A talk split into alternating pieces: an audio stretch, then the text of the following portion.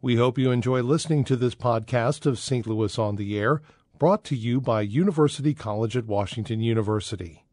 With undergraduate and graduate programs, part time, evening, and online.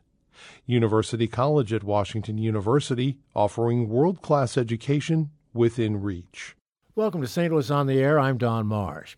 It's our final legal roundtable discussion of the year, a good time to review the year just ending in the world of law and jurisprudence. I sat down with today's panel a few days ago to look back on 2018. Joining me for the discussion were our regular attorney panelists, Mark Smith and Bill Freivogel of Washington University and SIU Carbondale, SIU Carbondale, that is, and Jennifer Joyce, longtime circuit attorney in the city of St. Louis. Thank you all so much for being with us. Hope you're all having a good holiday season. Thank you. Thanks. Thanks. I'd like to start very generally and just get some sense in looking back over the last year as to what stands out to you and maybe maybe the biggest law related story. Jennifer, as our guest today, I'll start with you.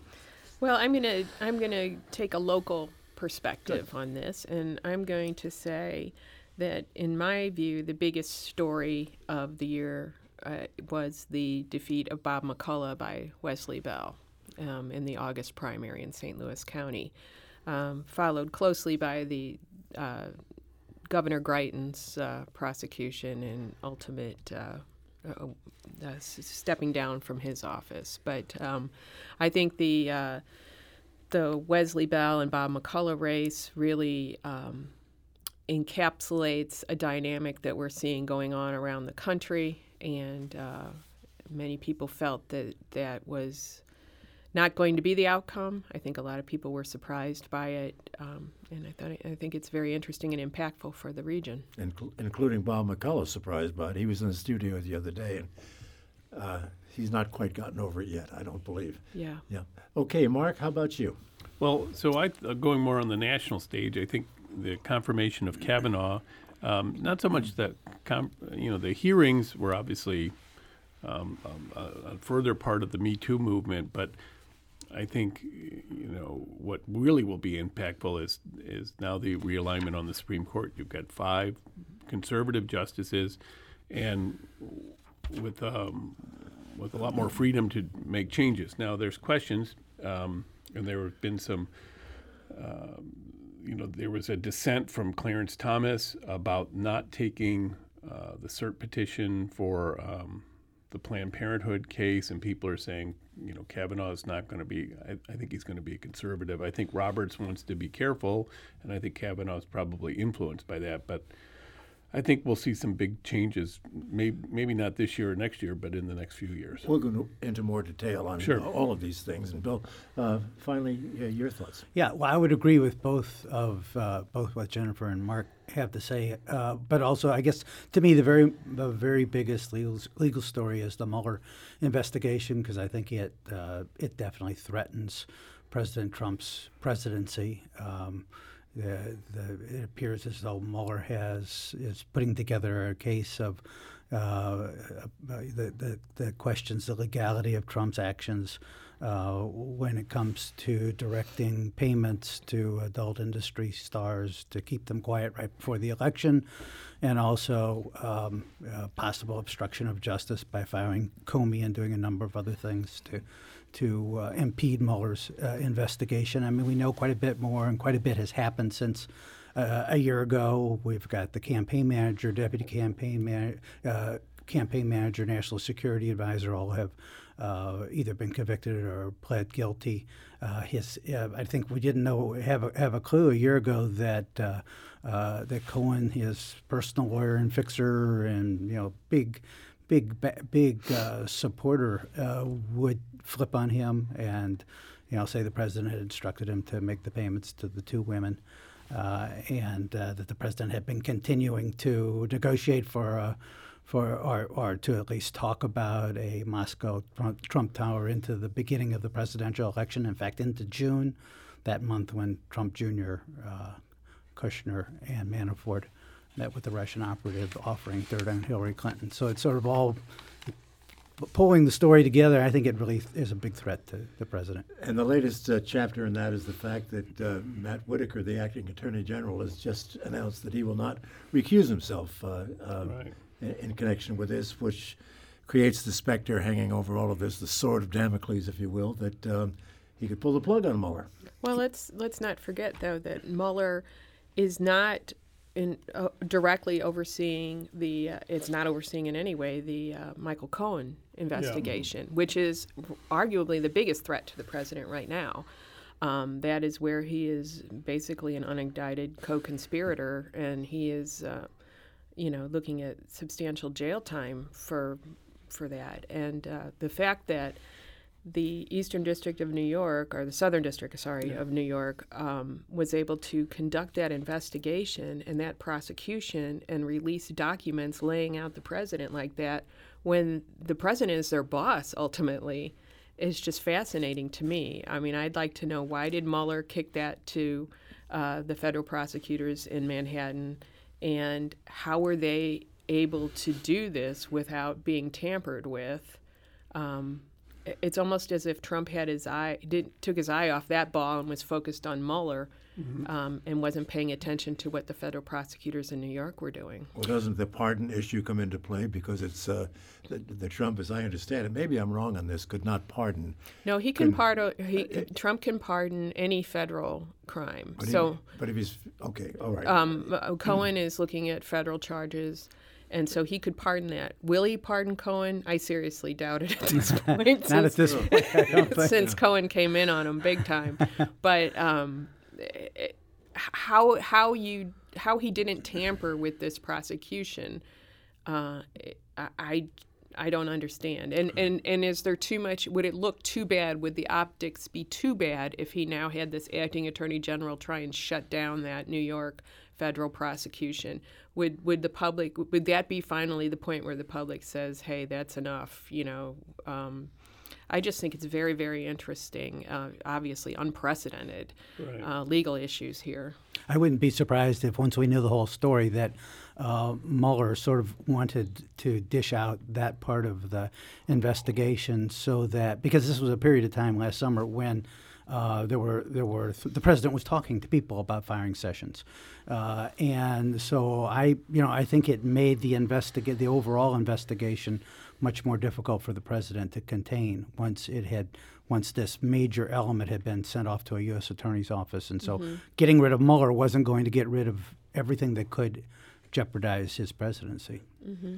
Yeah, and then there's uh, probably no end to the state type of prosecutions. Right. Then he he can't uh, pardon anybody for those. That, yeah, that's what I was thinking right. of the yeah. state prosecution. And we had the the Supreme Court just heard oral arguments on this case, um, questioning whether you can uh, double jeopardy attaches to both federal and state. And it sounds like from the arguments that the justices are not buying that, that they're not going to change the law. Mm-hmm. Um, and the, the reason, part of the reason is because um, there was a lot of discussion. What if some foreign government tries you for terrorism, say, and finds you not guilty? Can the United States still? And there was an early case that the that would have been, or English precedent, I guess, that it would have bar- barred you, and that so, you know, if you're an originalist, you would have to accept that as well, and and they weren't going in that direction. So they, I think these are all bad yeah. Um, bad things for Trump. And and we've we've lost the Trump Foundation as our year-end charitable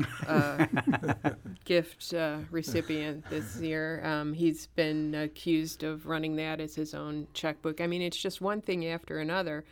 My fear is that we're normalizing to this as a country, and we don't realize how truly bizarre it is to have one story after another on the evening news about corruption and, and things of that nature but in the happens. highest office of the yeah, land. Yeah.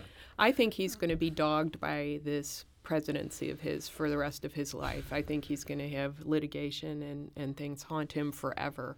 Um, you know, uh, well deserved, some might say, but it's just unbelievable. I mean, a year ago he was saying he didn't know anything about the hush uh, money payments, and uh, um, uh, you know, now it's just not a. He knew about it, but it's just not a crime. Uh, and a year ago, he wasn't doing any business uh, with uh, Putin or Moscow and during the campaign, and now big deal. You yeah, know, that's. Mm-hmm. Why, that's just what that's anybody Pants can do on that. Fire. yeah. and I mean, and they have that's the legal term. They have his his chief financial guy cooperating uh, from his business, and I mean, I don't think any business would want that and particularly for Trump, where it seems like, you know, they just cut corners and, you know, they're very play fast and loose. So I, I think you're exactly right. Even if he would step down as president or leave, I, I mean, there's all this stuff Yeah. with his private uh, business.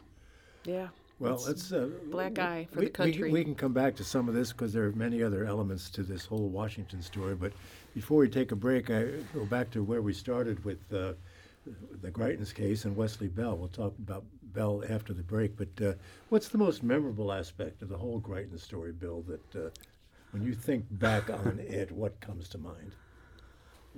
Well, uh, I, I I guess it's just being stunned that um, a, a person elected governor could be could act in you know like he's basically 16 years old or something. I mean, they, just, just amazingly uh, terrible alleged behavior.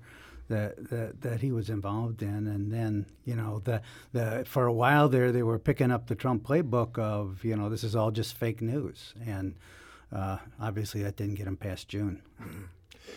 Jennifer, do you wish you had been circuit attorney during this period of time? Uh, no, no. Um, but I'm not sure. I, I, you know, and I don't know the insides of all of the uh, the allegations, but I know I know enough. I mean, I think ev- everything has pretty much been made public at this point. But um, I'm not sure that I would have uh, brought those charges based on the evidence that they had at that point. And obviously, prosecutors have great discretion in what charges they can bring or not bring. And um, I don't mean to substitute my judgment for uh, Ms. Gardner's, but um, I'm not sure that I would have proceeded down that path, um, particularly against a sitting governor on, with that hand uh, to play. Was it handled well? Do you think? Um, I, you know, I. Uh, I don't want to put you on the spot, except oh, except well, I then am. don't. Well, Well, I'll, I'll say, I mean, as an outsider and someone who's never, wor- it didn't seem like it was handled well. Bringing in this, the guy who was obviously lying about stuff when he got questioned on it, the investigator, right? Tisaby. Yeah, William- Tisaby, right. Um, so, um, but uh, my central issue is exactly what Bill said, and it's not a legal issue, but you just want to say, I mean, uh, what is going on? I mean, how how does somebody do that? He's he's married, he's got kids, Right. He's got this huge, and it's not like he's a 19 year old college kid making a stupid choice. I mean, he's a grown man. But Well- he's not the first one. I I mean, we know. can go I back don't- I and don't tick 'em understand off that one either. after and the other. also, he, um, you know, he, what really, uh, in my opinion, the real reason that he stepped down is because he was going to have to give over his donor list and information to Right, that, right. to the uh, legislature and their their panel that was investigating him. Um, you know, as these allegations regarding his his mistress and everything, remember he he hired eight different lawyers. yeah. You know, it was the dream team. Everybody was, you know, from Ed Dowd to Jack Garvey to Scott Rosenblum. I mean, holy moly, um, he was he was really because I think they, they they saw that they had a shot of getting getting out from under those charges. But once it became clear that he had to turn over his donor lists and and and answer questions along those lines that was when he resigned. So he had a lot going on. He was not the guy that we all thought he was clearly. Um, and uh, what fascinates me about him is that if you you know look at his background he majored in ethics at Duke.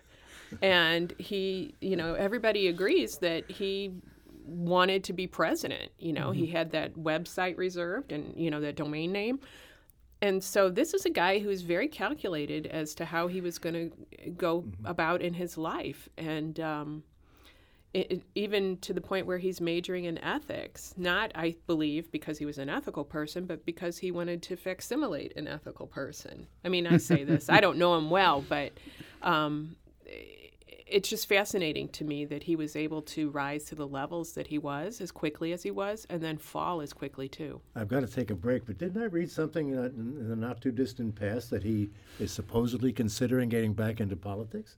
Did anybody see that? I saw that. That was a that was a tweet by Jeff Smith, and you.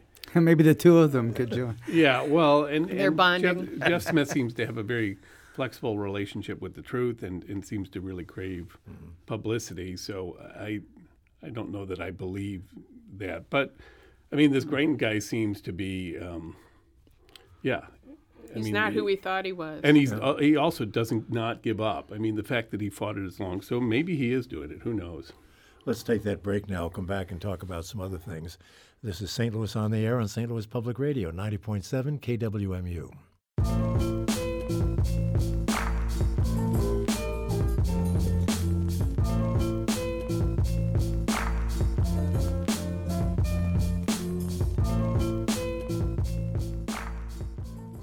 And welcome back to our year end legal roundtable panel discussion, looking back over some of the big legal stories uh, over the past year. I should point out, by the way, that this program uh, was recorded a couple of days ago, so if something big happened in the legal world between then and now, that's why we're not talking about it. With me in studio, Mark Smith, former Circuit Attorney Jennifer Joyce, and uh, Bill Freivogel. Let's go back to where we started, and Jennifer, again, I'll go back to you because this is a, you bring a new element to the story of of Wesley Bell's uh, defeat of Robert McCulloch. What happened since then, as most people know, I think, is the fact that uh, the prosecutors in that office, uh, we don't know exactly how many of them voted this way, but they voted to join a police union. What is your take on that? You've learned something about that. Right. Well, when when y'all invited me to be on this show, I knew that this would be a topic that com- would come up. So I uh, I uh, made reached out to some uh, friends of mine in that office and learned that really um, it's not what people think. Um, the reason why they voted to unionize, and it was the prosecutors and the investigators, was primarily about the dysfunction in the county council and the fact that they are uh, having a budget crisis. Um, they've recently uh, they made noises that they were going to do it, and then they did, uh, I believe, pass a budget which took five million dollars from uh, the police department. Um, you'll recall that they had the Proposition P some time ago, which was supposed to provide raises for uh, prosecutors, among other things. And uh, the person that I that I spoke to on this has been there for over 10 years and has never had a raise. So these raises were long overdue for the prosecutors. And uh, there was lots of discussion in the county council that uh, they were going to get rid of those. And they realized that they didn't have any way to effectively uh, negotiate that with the council because they weren't unionized. Well, they, mo- most people, well, I don't say most people, but there has been a, a, a, an assumption that they're doing this because of Wesley Bell, who is going to reform the office and, and uh, you know, perhaps fire a lot of people. Yeah, my, my understanding is that, that that could not be farther from the truth. Um, first off, Wesley Bell can't fire anybody. There's civil service over there, different than uh, the circuit attorney's office. I could hire and fire at will. Uh, the St. Louis County Prosecutor's Office is civil service. So there's only two positions other than the elected prosecutor that Wesley Bell could fire, even if he wanted to, and I don't believe, I've never heard him say that he did. Um, so they're, you know, you've got to understand these are prosecutors, okay? They're public servants. They're interested in pursuing justice in the courtroom. They're not politically minded. They're not um, uh, interested in making speeches on the courthouse steps. They just want to do their job and they want to be paid fairly for it. So they have done really, I believe, a poor job in getting their perspective out on this, which has caused the whole narrative about they're worried about Wesley Bell to take root. But I believe that's a false narrative. I think, and I'm convinced that they are concerned about being fairly paid. They're concerned about being able to hold their own in discussions with a dysfunctional county council. I mean, there was an example that uh, when Mr. McCulloch was speaking to the county council recently about his budget, one of the council members asked uh, McCulloch how many public defenders worked in his office and how much money was he going to give to the public defenders. So we're laughing because the public defenders, that's a completely different office and it's state funded and it has nothing to do with uh, the budget for the St. Louis County prosecutor. But to have one of the, what is it, six county council members not know that uh, really concerns the rank and file prosecutors and investigators in that office. So um, I believe most of them voted for McCulloch. But in the months that have transpired, they've had the opportunity to meet with Mr. Bell. They've met with the people that are going to be on his transition team. And they are, in very large part, enthusiastic and welcoming a change and are excited to work with him. And they feel bad that this has been misinterpreted, um, the fact that they joined this union. Do you have any idea what the vote was? Um, my understanding it was three to one in favor of joining the union. Um, but uh, again, it was not about concern about Wesley Bell because if you think about it, what do they gain by doing that? Nothing. They already can't Yeah. be fired. Yeah. You know, it does nothing.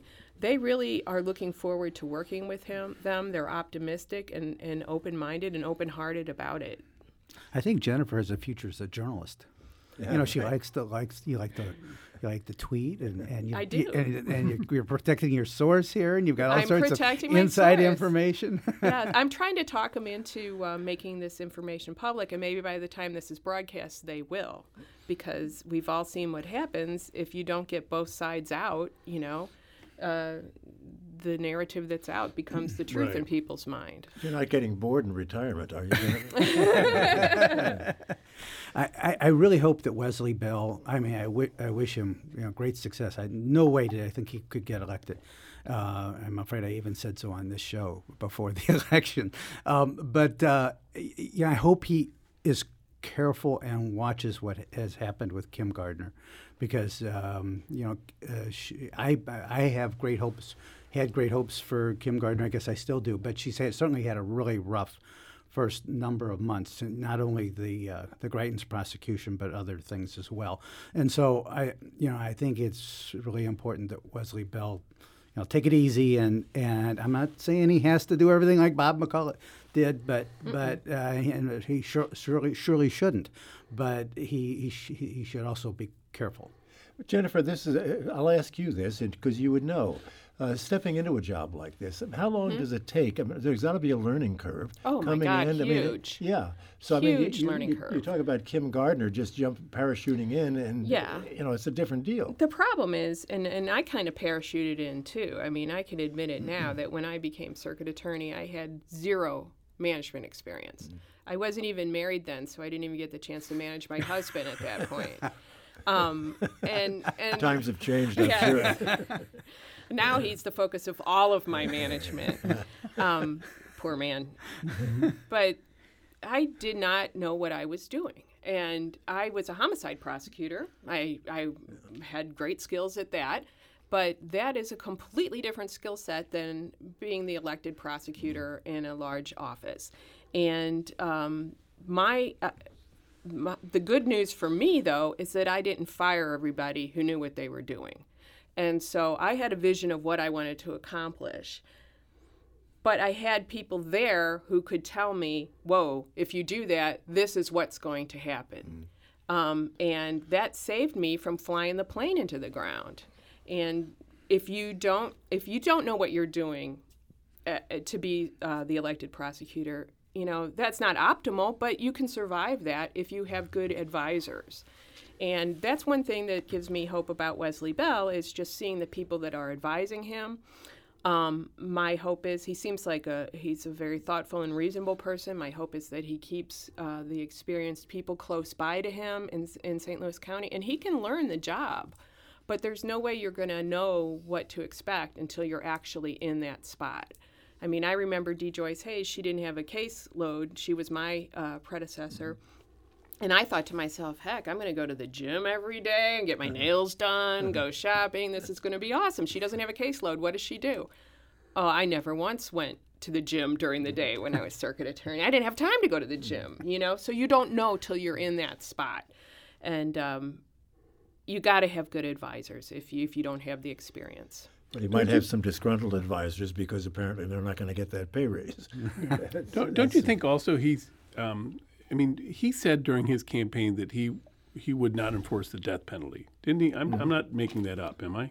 I thought he said I think that. that's I've I've heard that attributed to him. Yeah. yes. So, think so. and so now he's got this the Catholic supply.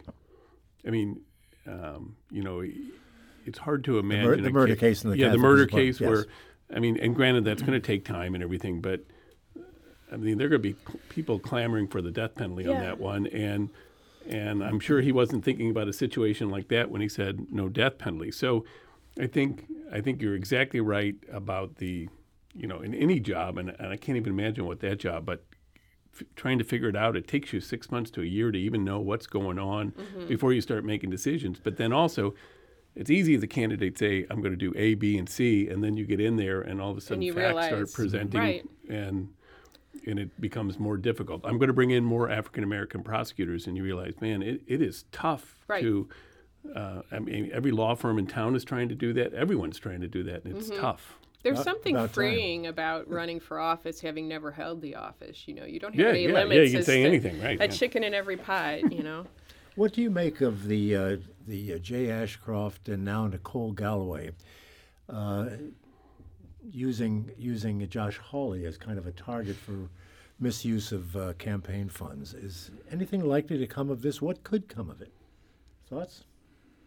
Well, I mean, if you compare it to to what happened to Webster, uh, you know, Who went to jail? who went to jail for the, what? The, I mean, at least the, the thing he actually pled to was using the office copier for Copying campaign. machine, yeah. yeah. which was I, I mean, I think that was sort of a plea bargain thing, Yeah. deal. But um, uh, you know, I guess the I guess I you know, bottom line is.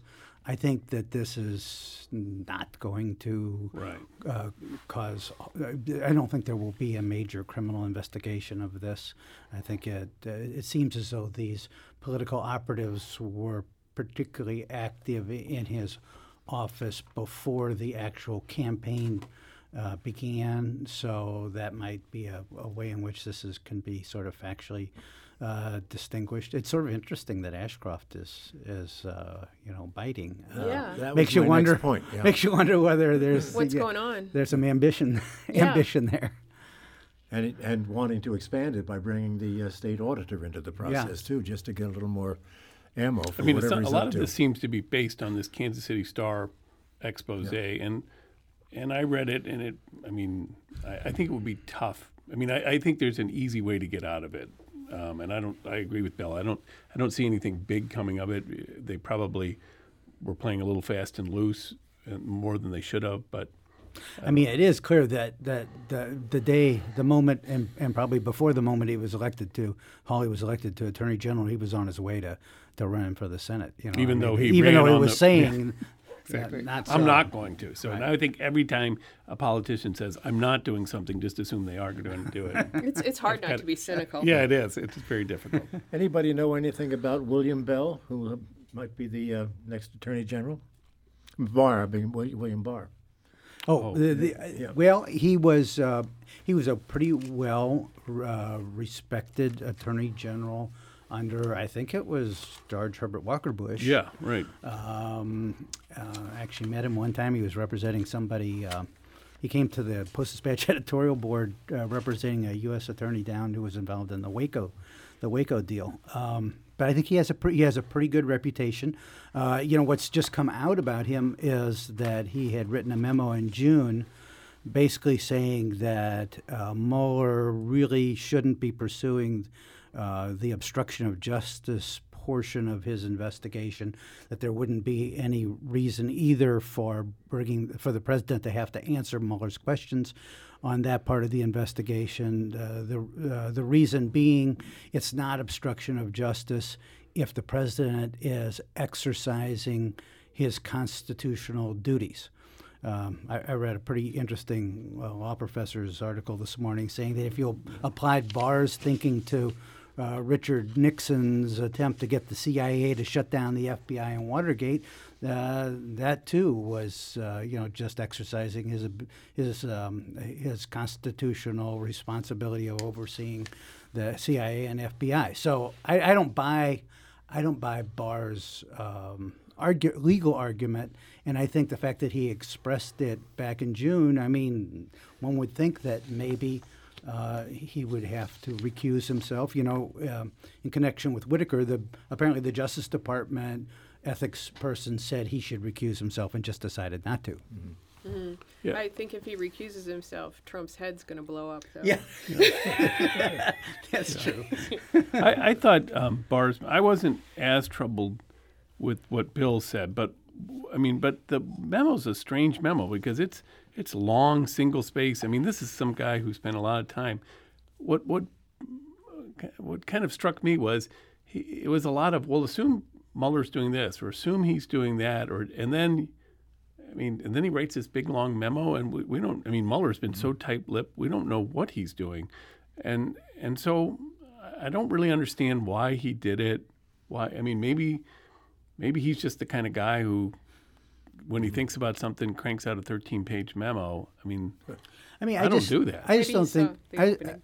I just don't think that like a president can, could say to, um, uh, you know, Manafort or Flynn or any one of these other people that, who Mueller's talking to. Uh, Look, you keep your mouth shut and don't don't implicate me in any way, and I will pardon you, whatever whatever happens to you. Now that would be a corrupt that would be a corrupt understanding. He would be exercising his constitutional powers to pardon, but he would be doing it as part of a, uh, a corrupt, corrupt and criminal um, uh, agreement. So I, you know, I just don't buy the argument that the Barr makes in that. You mentioned Flynn. They've really got him twisting in the wind right now, don't they?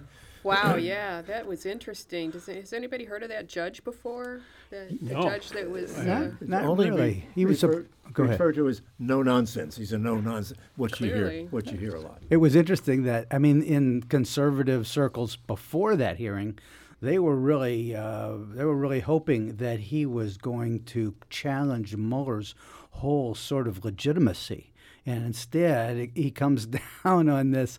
He comes he comes down on Flynn, and even use, even goes too far as to say he was a traitor. I mean, I wouldn't.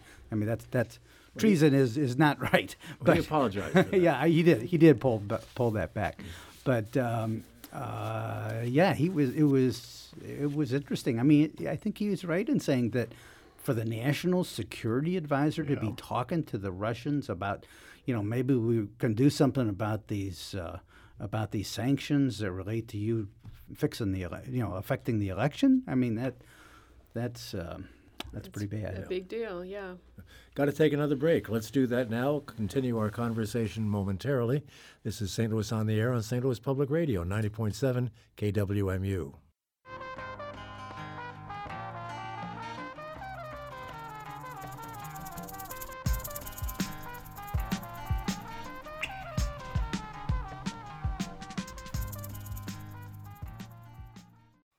And welcome back as we continue our legal roundtable panel discussion with Jennifer Joyce, Bill Freivogel, and Mark Smith.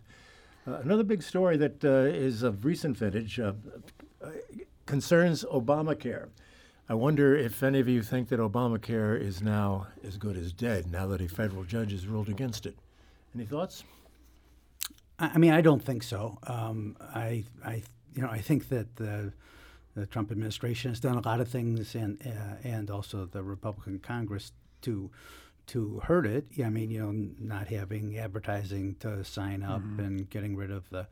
Uh, getting rid of the mandate. Uh, I think the judge, you know, the, the judge in uh, Texas is a judge who Repu- Republican attorney generals go to to get favorable rulings. I think the ruling was uh, was was was way too broad. I mean, he, he, even if it's true, I mean, it's tr- it is true that the mandate, the the the, the Affordable Care Act was upheld on the basis that the mandate was a tax, and that's that's what Roberts. Uh, used as the basis of, of the ruling to uphold Obamacare. And the Republican Congress this past year uh, made it not a tax, so that kind of constitutional underpinning is is gone for the man, for the mandate. But I think a lot of conservative as well as liberal uh, commentators have said there was no reason for the judge to then knock out everything in in, in Obamacare. You know, basically throw out almost Yeah. the entire the entire law or the or the entire law, and you know, and do it as part of a, one of these uh, you know national uh, national injunctions. Um, so I don't I don't know, but no, I, I think it'll be a, appealed. I think Obamacare will remain. Uh, the Affordable Care Act will remain uh, in place uh, during during the you know future legal proceedings, and uh, But, but what if it goes to the Supreme Court? And it could. Well, it doesn't have any fewer votes.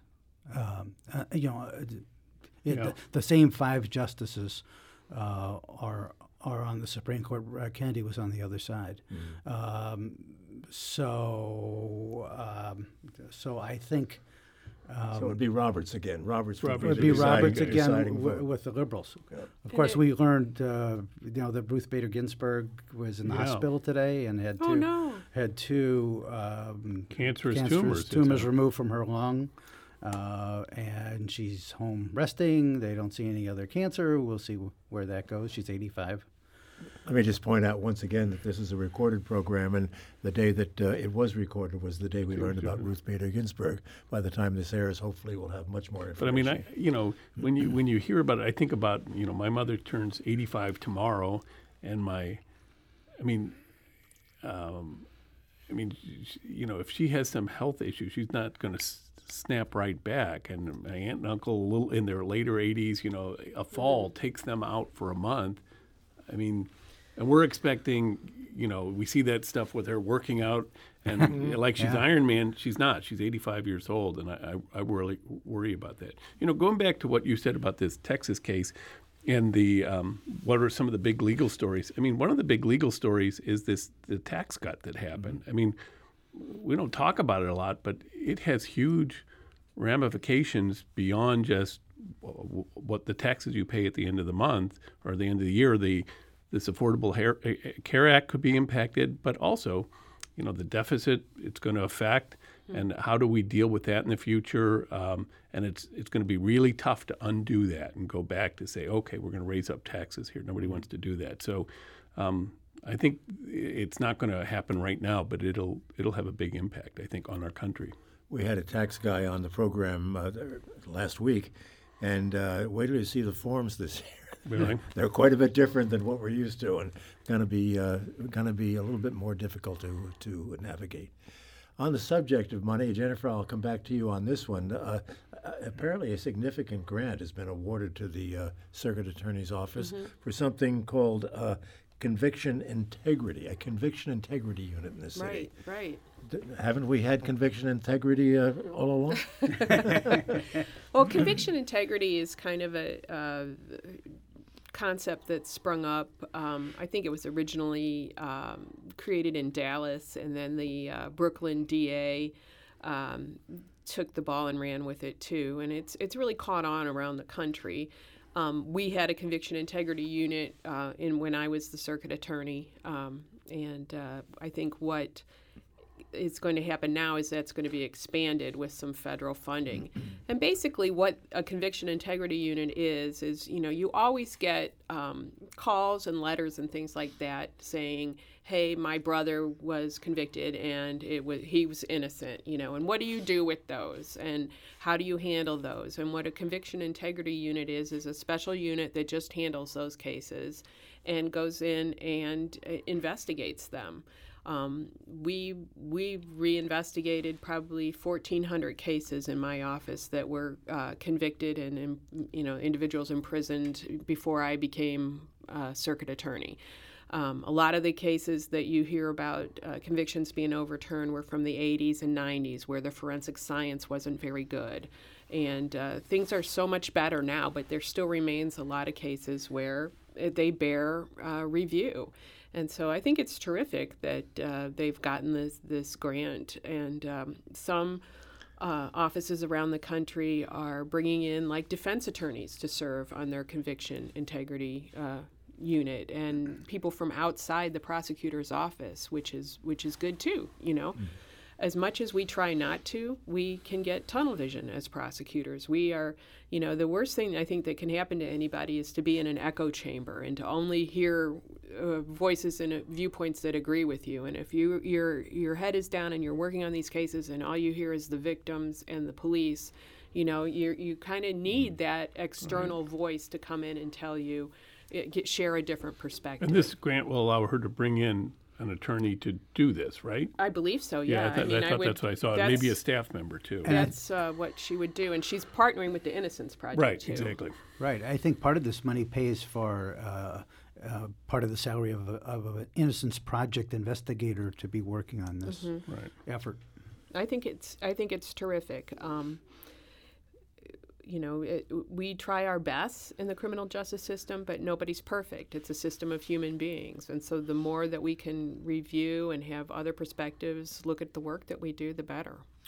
And now we're talking criminal justice reform. It looks like President Trump is going to be signing this major legislation. Uh, President Trump has been, given been given a lot of credit for kind of uh, supporting this thing. Uh, any any feeling amongst you folks about that and what it's likely to mean?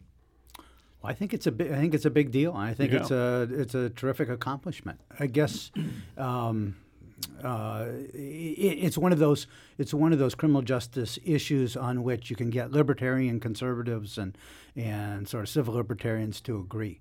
Uh, You had both the ACL, ACLU and the Koch brothers exactly. They're together. they're this one. palsy welsy. They're all the always time hanging now. out, right? Yeah. But uh, yeah, the Koch brothers were really big backers Yeah. of this, you know. And I, Kim Kardashian.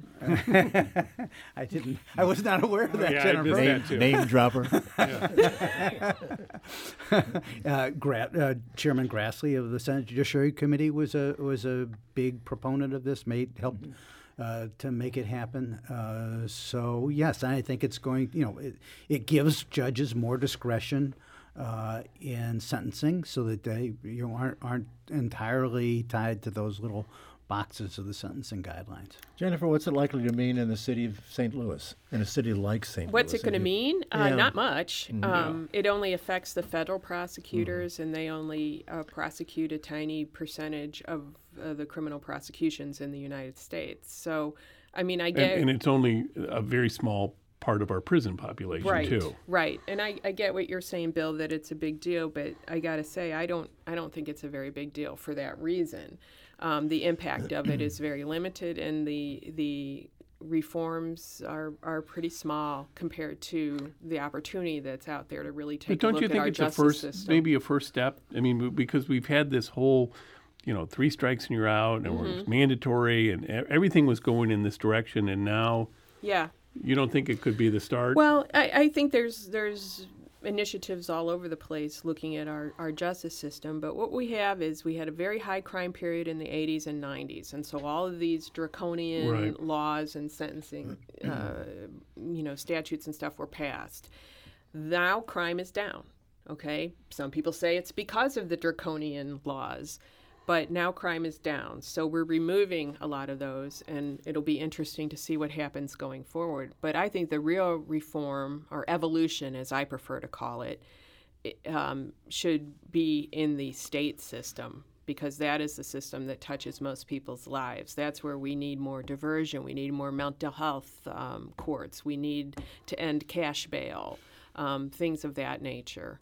Um, these changes in the federal system are are going to affect a small number of people, and I'd like to see us do more.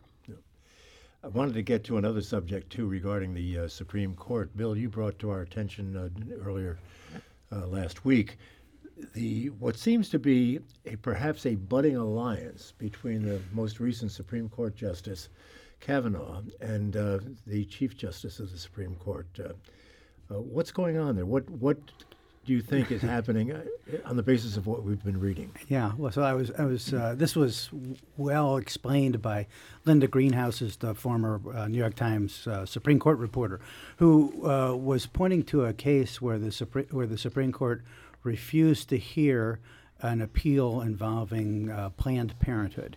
This was this was an appeal of states that wanted to be able to cut off funding uh, for Planned Parenthood. The basis of that was, uh, you know, those uh, those uh, very misleading videos from a few years ago about Planned Parenthood supposedly selling fetus body parts. Um, and so a number of states uh, attempted to, to cut off funding, uh, Medicaid funding for Planned Parenthood. And the question uh, that was before the Supreme Court was uh, can Medicaid recipients challenge that kind of a state decision?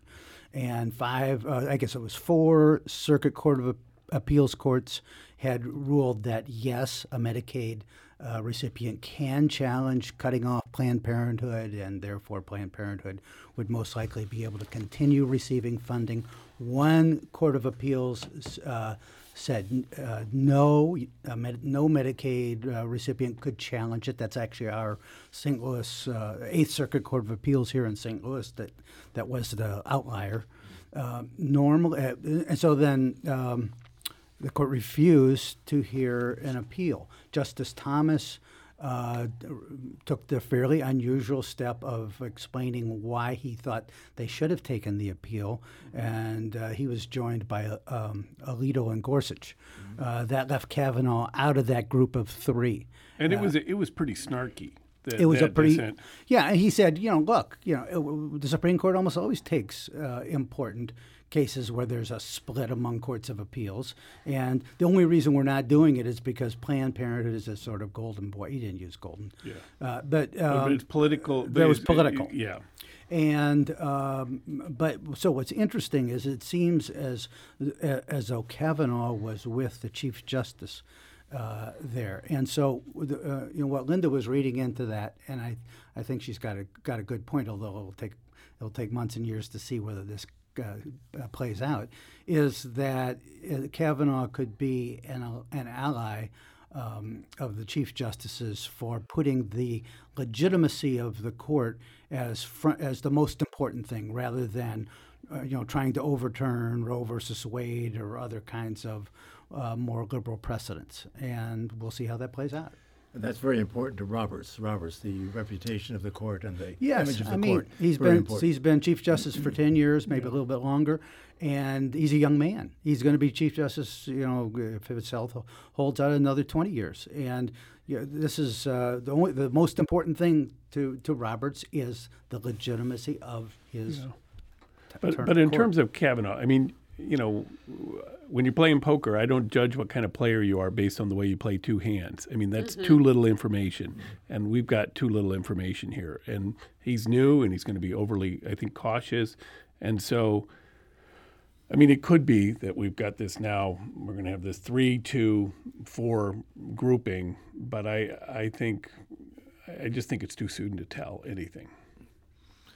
Okay, move on to another thing. Coming back uh, to local, and again, Jennifer, I'll turn to you with regard to the the police officers who are being excluded uh, from from bringing cases uh, uh, to uh, Kim Gardner's office. What do you make of that? Uh, judge now has gotten into the act, and he wants uh, some information about this. What's to be told? Um, I think it's always a tough situation as um, prosecutor. You you have information on police officers um, conducting themselves in a way. Remember that uh, prosecutors vouch for the credibility of every witness they put on the stand. And uh, we had occasions when I was circuit attorney uh, where we would lose confidence in the credibility of an officer for one reason or another. And it may be a reason that I was able to talk about, and it may not be a reason that I was able to talk about. I mean, we had the recent indictments of the uh, federal uh, in the federal court of the officers during the uh, Stockley protests. um, there's no doubt that Kim Gardner knew about that and and did not want to put officers on the stand that she knew were going to be indicted momentarily. Um, and uh, but wasn't in a position to say anything about it. So it's frustrating because you want to be able to tell people why you do what you do, but lots of times you can, and you don't want to put someone on the stand um, and vouch for their credibility when you don't have confidence in their credibility. So it, it- every prosecutor handles that differently, but it's a problem that that many prosecutors have to face. What does the judge want to know? Why specifically these 28 officers are being excluded? Yeah, I'm not sure what exactly he, he wants to know. That's um, Seltzer, right? I think Stelzer, it's yeah. Stelzer, I know yeah. there was a ru- there's a recent ruling, and um, I, I know that there was concern about that that uh, the police union did not want to um, have these names released. Um, I was think I think he was saying that they the police officers needed needed to be given some kind of notice about what the reason was, you know, so it wasn't Mm-hmm. you could not not tell them why they were being excluded. Well, this is all in light of a recent Missouri Supreme Court unanimous decision, which says that the right of a prosecutor to char- charge a case, not charge a case, put on witnesses, what have you, is completely unfettered, mm-hmm. and she has absolute discretion in that. So I'm not. I don't. I don't know how she can be forced to put on to use a witness that she doesn't want to use, or explain her choice in not using that mm-hmm. witness. My understanding is that a lot of attorneys in town know the names on that list, that that is being passed around.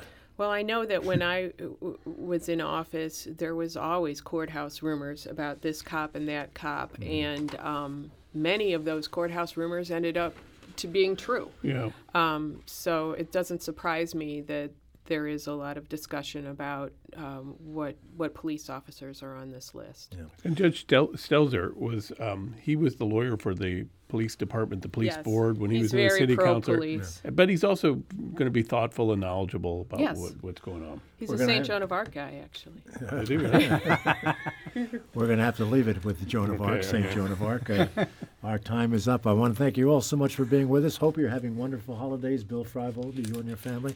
Jennifer, nice Thank to you. see you again. I hope you're having a good season. Mark Smith, same to you. Thank thank you. you so much for being with us. Happy New Year to you all.